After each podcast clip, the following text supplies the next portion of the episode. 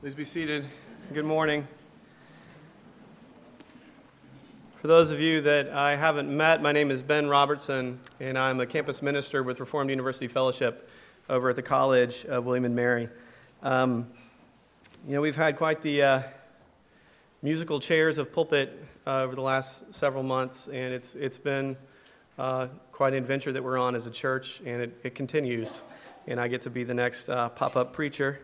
Um, but I, I, have the privilege of being in the, in the, in the seats with you uh, week in and week out and, and to know you and to be a part of this church. It's a privilege and a joy to be here with you this morning uh, and get to open God's Word together.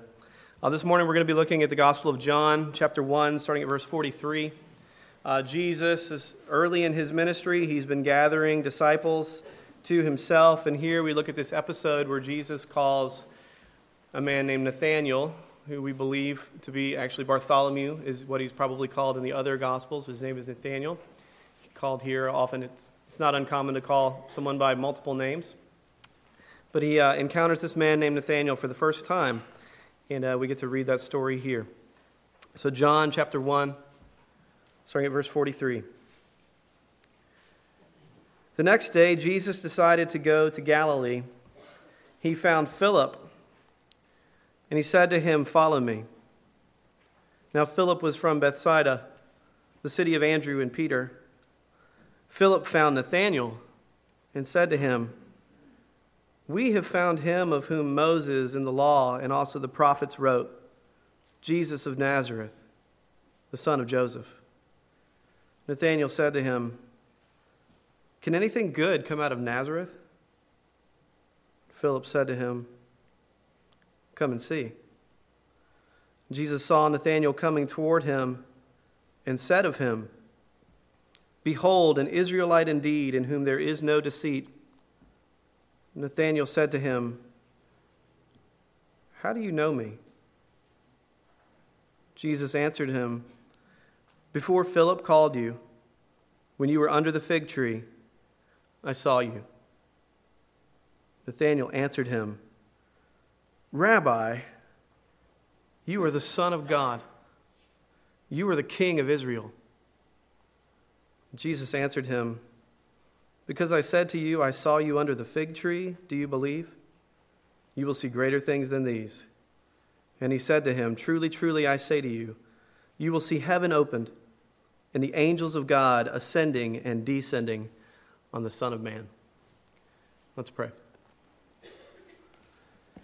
Lord Jesus, we come together uh, this morning from all over the place. Uh, some of us are hurting and doubting and confused. Uh, some of us aren't sure why we came. Some of us are full of hope and joy and peace. Some of us are lost and confused.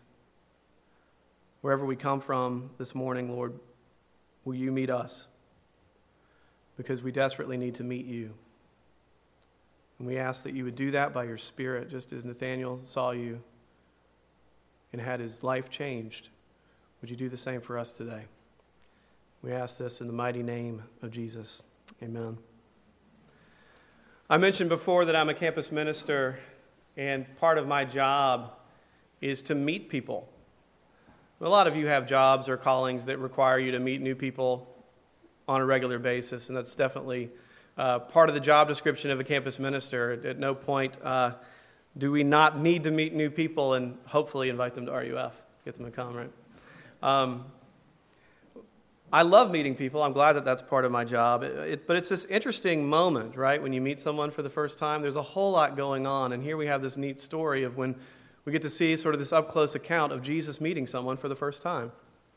Uh, and there are a lot of elements in this story that are the same in, in any time that we meet someone new for the first time. There's so much going on. Here we see someone meeting Jesus. Well, what happens in this meeting and what happens in all meetings?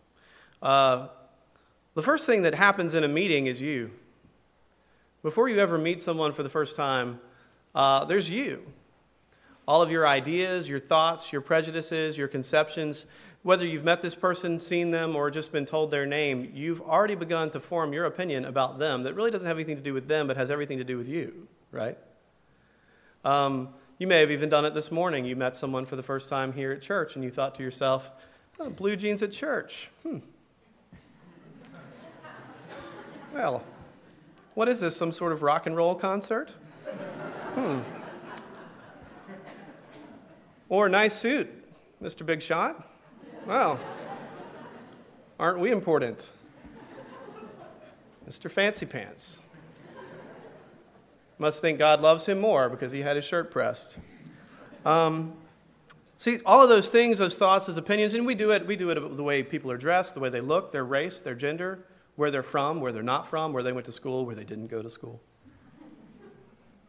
And all of those assumptions and ideas don't really have anything to do with the other person. They have everything to do with you, right? Uh, Nathaniel's no different. He hears about Jesus and he has brought himself. Famously, he says in verse 46, after hearing from one of his best friends, apparently, that he thinks he may have found the one that Moses in the Old Testament pointed to, he remarks, Can anything good come from Nazareth?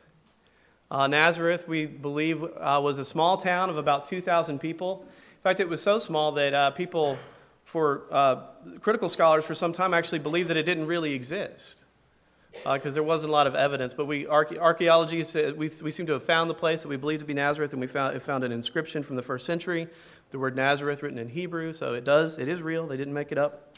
Um, but uh, Nathaniel reveals something about himself, his own assumptions, uh, and what he thinks about Jesus based on those, uh, for, the, for the very reason that our scholars might think that someone would make up Nazareth, and that's because it's this little podunk town. See, Nathaniel has brought his assumptions, and his rejection of Jesus at the, at the outset is that first basic assumption that, of course, someone good couldn't come from Nazareth. It was just like, it's just this little hick town. I, I, grew up in Tuscaloosa, Alabama, so there, go, go ahead and import your assumptions about me.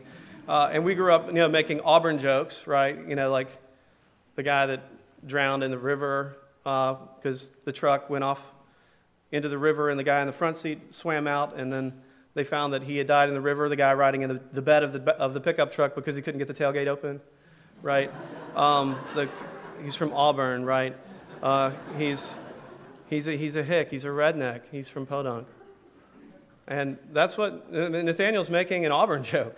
He's saying, Nazareth, really? Your Messiah is this slack jawed yokel that I'm supposed to listen to. I don't think so. Well, what are your assumptions about Jesus? You may be coming uh, to this church to explore Christianity, to think about it, to examine Jesus, and you might think something actually very similar to what Nathaniel thought. I mean, honestly, I mean, are we really going to base our entire lives around a man who lived 2,000 years ago, the son of a carpenter, who apparently had some good teachings and some good things to say, but are we really supposed to take that seriously? in 2012? I don't think so. Not him. A good, a good man, probably, an ethical teacher, but whatever. Or your conception of what it means to be a Christian and to follow Christ is to be a boring, uptight, Sunday school going goody goody. And I don't want to sign up for that, not to follow him. Um, there are some interesting objections there, and I don't have time to go into all of them right now. And some of them are actually serious issues. I don't want to skirt that, but just to acknowledge maybe that's your view and invite you to con- consider further who Jesus is and encounter him. But that's not all that we think that Nathaniel's objecting to, not just that it's podunk. But the, the second level of his objection, we actually think that it's a theological one. It's a biblical one. See, Nathaniel was a student of the Bible, and he could pull open his Bible and turn to Micah chapter 5, verse 2, where it was prophesied that the Messiah would come from Bethlehem. Bethlehem, not Nazareth. And what's very interesting about this level of his, his objection is that technically speaking, he's right. He's right, based on what he knows, and apparently based on what Philip knows. He doesn't know. You and I know if you have been to a Christmas Eve service or watched the Charlie Brown episode or whatever, you know that Jesus was born in Bethlehem, but he doesn't know that, and it doesn't seem that Philip knows it yet either. So, technically speaking, he's right. Uh, interesting point here. Sometimes seemingly good theology, technically right Bible knowledge can actually be an obstacle to encountering Jesus. Could that be you or me? I've heard this before. I've heard a lot of sermons. I did a Bible study on John last semester with my friends. I've memorized the Westminster Shorter Catechism, and I can tell you the good theology and this thing that you're pressing me on, that can't really be real. That can't really be Jesus because I can flip to my chapter and verse, and I'll tell you all about him. Meanwhile, just giving him the stiff arm and keeping him at a distance and smugly thinking, no, not Nazareth. Can anything good come from there? I know better. I've heard it. Well, maybe, or maybe not. Maybe we think that we know him, but we wouldn't know Jesus if, he tweaked us on the nose because we're so sure that we've got it. Well, how does Philip, the friend of Nathanael, respond to these objections? Um, it's interesting to me that he doesn't immediately answer. He doesn't say, oh, no, he's, he's from Bethlehem, it's okay, and Nazareth isn't as bad as you think. He just says, come and see. Come and see. Come and look. Come and examine. Come and take a look at the evidence. Come and hear what he has to say and see what he might do. Come and look. Bring your questions and your assumptions and your doubts and your misgivings and your prejudices, but see and come. So he does. Nathaniel comes, thankfully, which brings us to the second part of what happens when we meet someone. There's the us bringing ourselves and all of our assumptions and ideas, but then there's this moment of exchange where we actually meet the other person and they have the opportunity to speak back. Where our assumptions are either confirmed or, more often than not, uh, dismantled and denied. Um, so, yeah, he's in a suit, but he seems pretty self effacing and down to earth and doesn't seem to think he's that big of a deal. Maybe I should give him a second shot. Or, yeah, he's in those jeans. But he seems deep and insightful and serious and a real and meaningful person. Um, he's from Auburn, but he's, he's quite bright, actually, if you give him a chance. Um, she's beautiful and was valedictorian of her school. Who thought that that was possible? because TV says that you can't be pretty and smart, right? Um, but she is. Wow. Uh, he's a huge nerd in a wolf shirt, but he's insightful and witty and bright, and I like him. Something happens in that moment. Something like that happens to Nathaniel, but far more profound. Verse 47. The exchange begins. Jesus, seeing him at a distance, says about him, verse 47 Behold, an Israelite indeed, in whom there is no deceit. Jesus speaks back. And he speaks back in a way that sort of sizes Nathaniel up. He condenses Nathaniel's character down to a simple statement. This man in whom there is no deceit, or as some of the old translations say, in whom there is no guile. He's basically saying Nathaniel is the kind of person who says what he thinks. He's not trying to deceive people. What you see is what you get. He's that, you know, most of us, we have a thought and then we kind of analyze it for a moment and we say, how will this affect the people around me and how can I condition it to where they're going to like it or should I just keep it locked in my head? And Nathaniel's the guy without that little device. And we all have that friend. It, where to think it is to say it, to say it is to think it. That's who he is. He's the kind of person whose best friend tells him he's found the Messiah, and he says, Can anything good come from Nazareth? Um, Camper insisted after the first service that that is Matt Garrison, those of you who know him. Uh, he says what he thinks, our dear friend. But he's gotten to the core of Nathaniel's character. He's saying, You're honest. You're real. What we see is what we get with you. And that rattles Nathaniel's cage a little bit. Notice how he responds in this exchange. Verse 48 Nathaniel says to him, How do you know me? How do you know me? And we can sense that there's something more in the, in the, in the tenor of, of the passage, that something has changed here. If we were scoring a film, the music would get sort of eerie at this point, where he's asking this question wait a second, he's caught him off guard. How do you know me? And no has more of a sense of like, did we meet at, the, at Starbucks the other day? Or how did we, was there a party I've forgotten? Um, but it's more. The, the no has a sense of you've just nailed me. You've just exposed me. You've just laid me bare. And I'm a little bit scared, but I'm also very intrigued and drawn to you. Jesus does that to us, does he not? You know what it's like to really be known in that way, top to bottom? Some of you have a close friend or a spouse or a family member who completes your sentences. who knows how you think, and you can, you're in a group gathering like this, and all you have to do is exchange eye contact, and you know what's funny and why, right?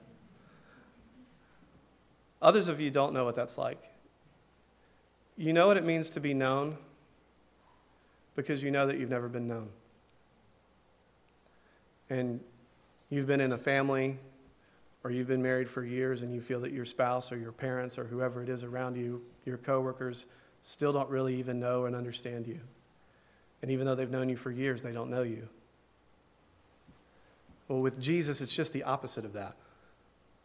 They've not yet met face to face, and Jesus already knows Nathanael all the way to the core, all the way to the bottom, to where with one sentence, he can grab him and say, How do you know me? Even though they've never met. When we meet Jesus, we meet someone who already knows us to the back of our retina. He sees through us, He sees into us, and we aren't usually counting on that. And so Jesus answers his question How do you know me? Verse 48 Before Philip called you, when you were under the fig tree, I saw you.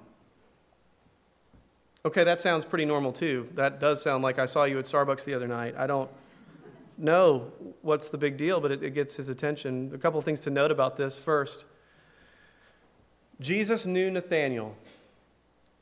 He saw him. He had him picked out. He had his eye on him. He had him chosen before Philip went to call him.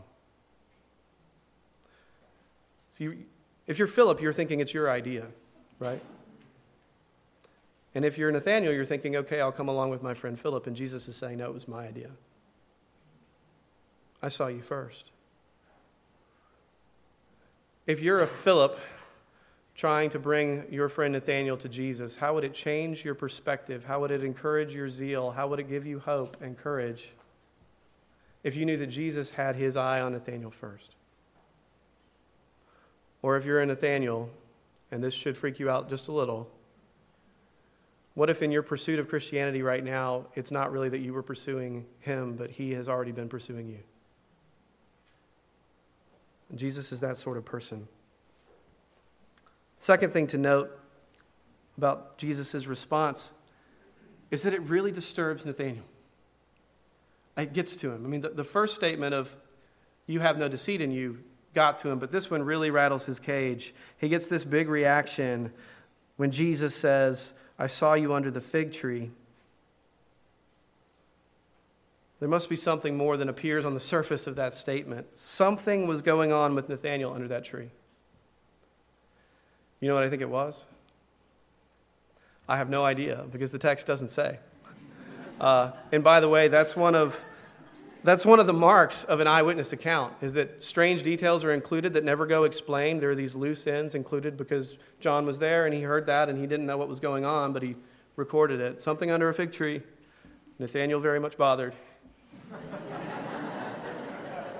Not sure why, right? But commentators speculate. We think maybe was he praying? Was he asking God to send his Messiah? Was he wrestling with some sort of sin? in his heart. Uh, but whatever it was, something very significant happened such that Nathanael attributes this supernatural power to Jesus. How could you have known that? Who are you? Now, notice, and we'll get to his exact response in a moment, but notice that his assumptions, his prejudices, his theological objection hasn't been answered yet. They will be. He'll learn more and he'll come to know more about Jesus, but something that he didn't count on has happened, and that is that he met Jesus. He came and he saw. If Jesus is real, he's not just an idea that we argue about or a story that we discuss, he's a person. And if you are exploring Christianity, then you may find that He encounters you before all of your questions are answered. I'm not saying there are no questions. I'm not saying don't look, at, don't look into them. But if Jesus is real, it may just be that He will reach right through all of your arguments and doubts and grab you first and answer your questions later. He's not the conclusion of an argument, He's a person who already knows you. And then, what does Nathanael say? Verse 49. This is incredible. This is incredible. Rabbi, you are the Son of God. You are the King of Israel. Now, these are loaded terms. It's likely that when he says Son of God, he doesn't mean what we typically mean. He doesn't he isn't claiming divinity for Jesus at that point, but he is definitely claiming that Jesus is the Messiah, the chosen one, the king who would return and set Israel free, the one God's people had been waiting for. And though he doesn't have the full theological weight in it, most likely, it's a pretty extraordinary reaction, to say the least. And you would think that at this point that Jesus would say, Nailed it, Nathaniel, good answer. I am the Son of God. I am the King of Israel. Other disciples take note watch and learn, hear. But that's not what Jesus does. Look at how Jesus responds. Verse 50. Jesus answered him, Because I said to you, I saw you under the fig tree, do you believe? You will see greater things than these. Truly, truly, I say to you, you will see heaven opened and the angels of God ascending and descending on the Son of Man. Which brings us to our last point, the last stage of what happens when you meet someone for the first time after you've brought your assumptions and they've been able to exchange with you a little bit, there's then the question of response. What are you going to do with that? You met someone, you bumped into them, are we going to go have coffee later? Am I going to invite you to my party? Are we going to be Facebook friends? You've heard of the Facebook, yes? It's early to say, but I think it's going to be big. I think just you heard it here first. Um, you know, are, are, are we going to follow up with each other? Are we going to exchange phone numbers? Are we going to get married one day if we're single now? Are we going to be best friends? Am I going to be in your wedding if I'm not, you know, at the front? Uh, what's going to happen? Or will we walk away and never speak again and completely forget this moment forever? How will we respond? What's going to happen? Jesus' words call Nathanael and us to respond. To respond. Look at what Jesus is saying here. See, he doesn't just receive the titles that Nathaniel gives and leave it at that. He says, okay, you're right, but really, Nathaniel, you don't have a clue. You say you believe because you saw I said I saw you under a fig tree. Just you wait. You have no idea what you just said. He's beckoning him to come back for more. And he does it in a couple of ways.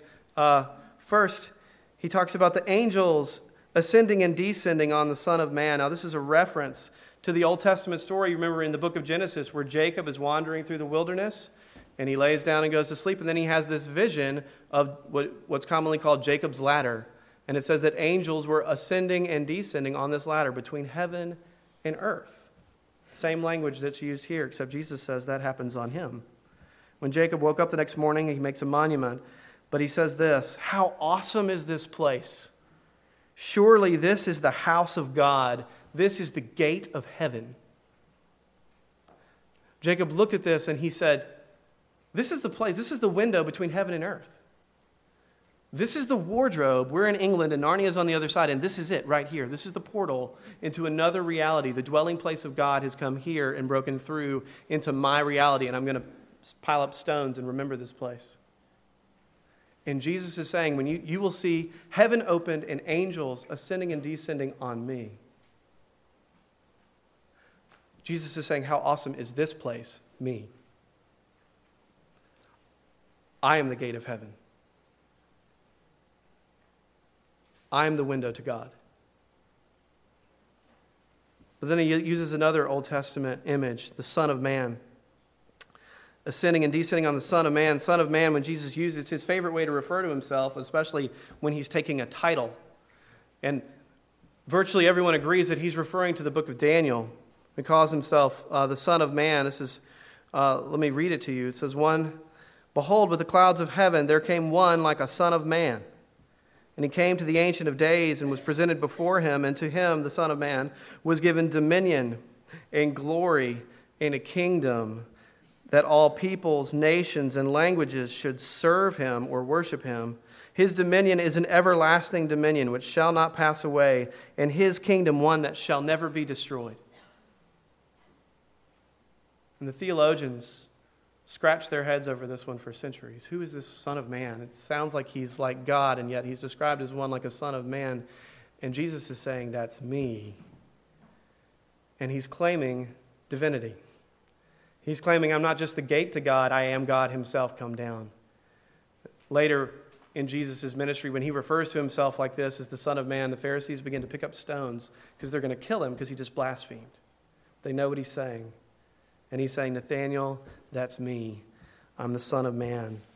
Nations worshiping me, every tongue and nation serving me. I have a kingdom that will last forever. I'm the Son of Man. That's me. What are you going to do with that?